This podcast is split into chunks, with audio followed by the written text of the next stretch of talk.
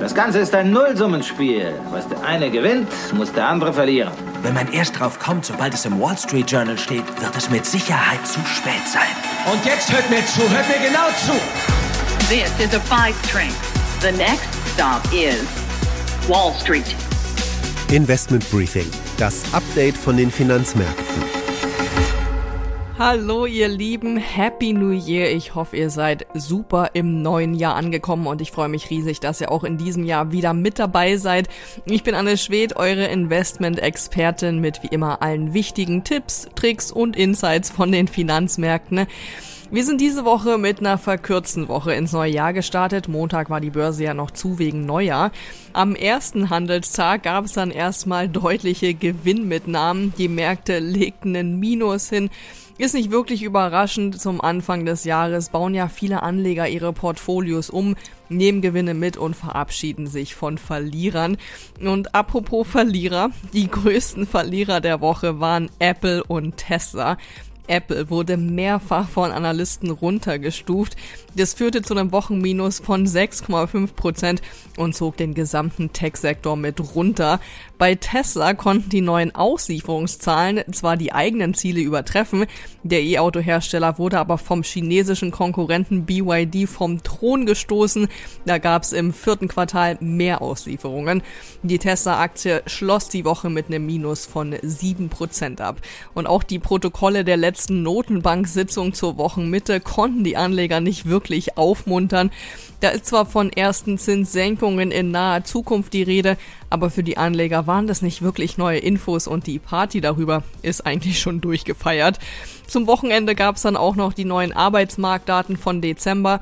Die fielen wieder besser aus als gedacht. Es wurden mehr Jobs geschaffen als erwartet und die Arbeitslosenrate blieb konstant bei 3,7 Prozent. Das spricht eher für nicht so schnelle Zinssenkungen. Die Anleger können sich aber inzwischen auch über die starke Wirtschaft freuen.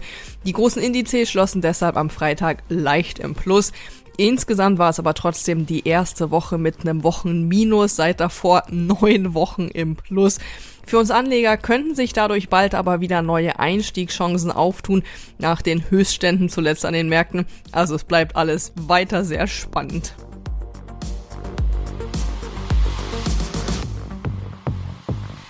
Unsere Themen in dieser Ausgabe. Die Wall Street und die Kryptowelt schauen ganz gespannt auf die kommende Woche. Es könnte nämlich sein, dass die Börsenaufsicht einen Bitcoin Spot ETF zulässt. Was das ist, ob man da investieren sollte und was das für Auswirkungen auf den Bitcoin-Preis haben könnte, das kläre ich für euch. Eine Partnerschaft hat diese Woche auch für mächtig Gesprächsstoff gesorgt auf Social Media und an der Wall Street. TikTok und Peloton tun sich zusammen, um die Fitnesswelt zu erobern. Könnte das die Peloton-Aktie aus ihrem tiefen Winterschlaf holen? Das schaue ich mir mal genauer an. Außerdem gab es in Deutschland neue Inflationszahlen. Im Dezember sind die Preise wieder leicht gestiegen. Was das aus Anlegersicht bedeutet, darüber spreche ich mit meinem Kollegen Christian Schlesiger, der sich diesmal von unterwegs meldet. Die Inflation lag im Dezember bei fast drei Prozent, also etwas höher als im November 2023. Allerdings gibt es keinen Grund für Alarmismus, denn die Preise sind vor allem wegen eines statistischen Effekts gestiegen. Zinserhöhungen sind deshalb nicht zu erwarten. In der Community Corner beantworte ich auch in diesem Jahr wieder all eure Fragen. Diesmal macht es Sinn, in Aktien aus Schwellenländern zu investieren.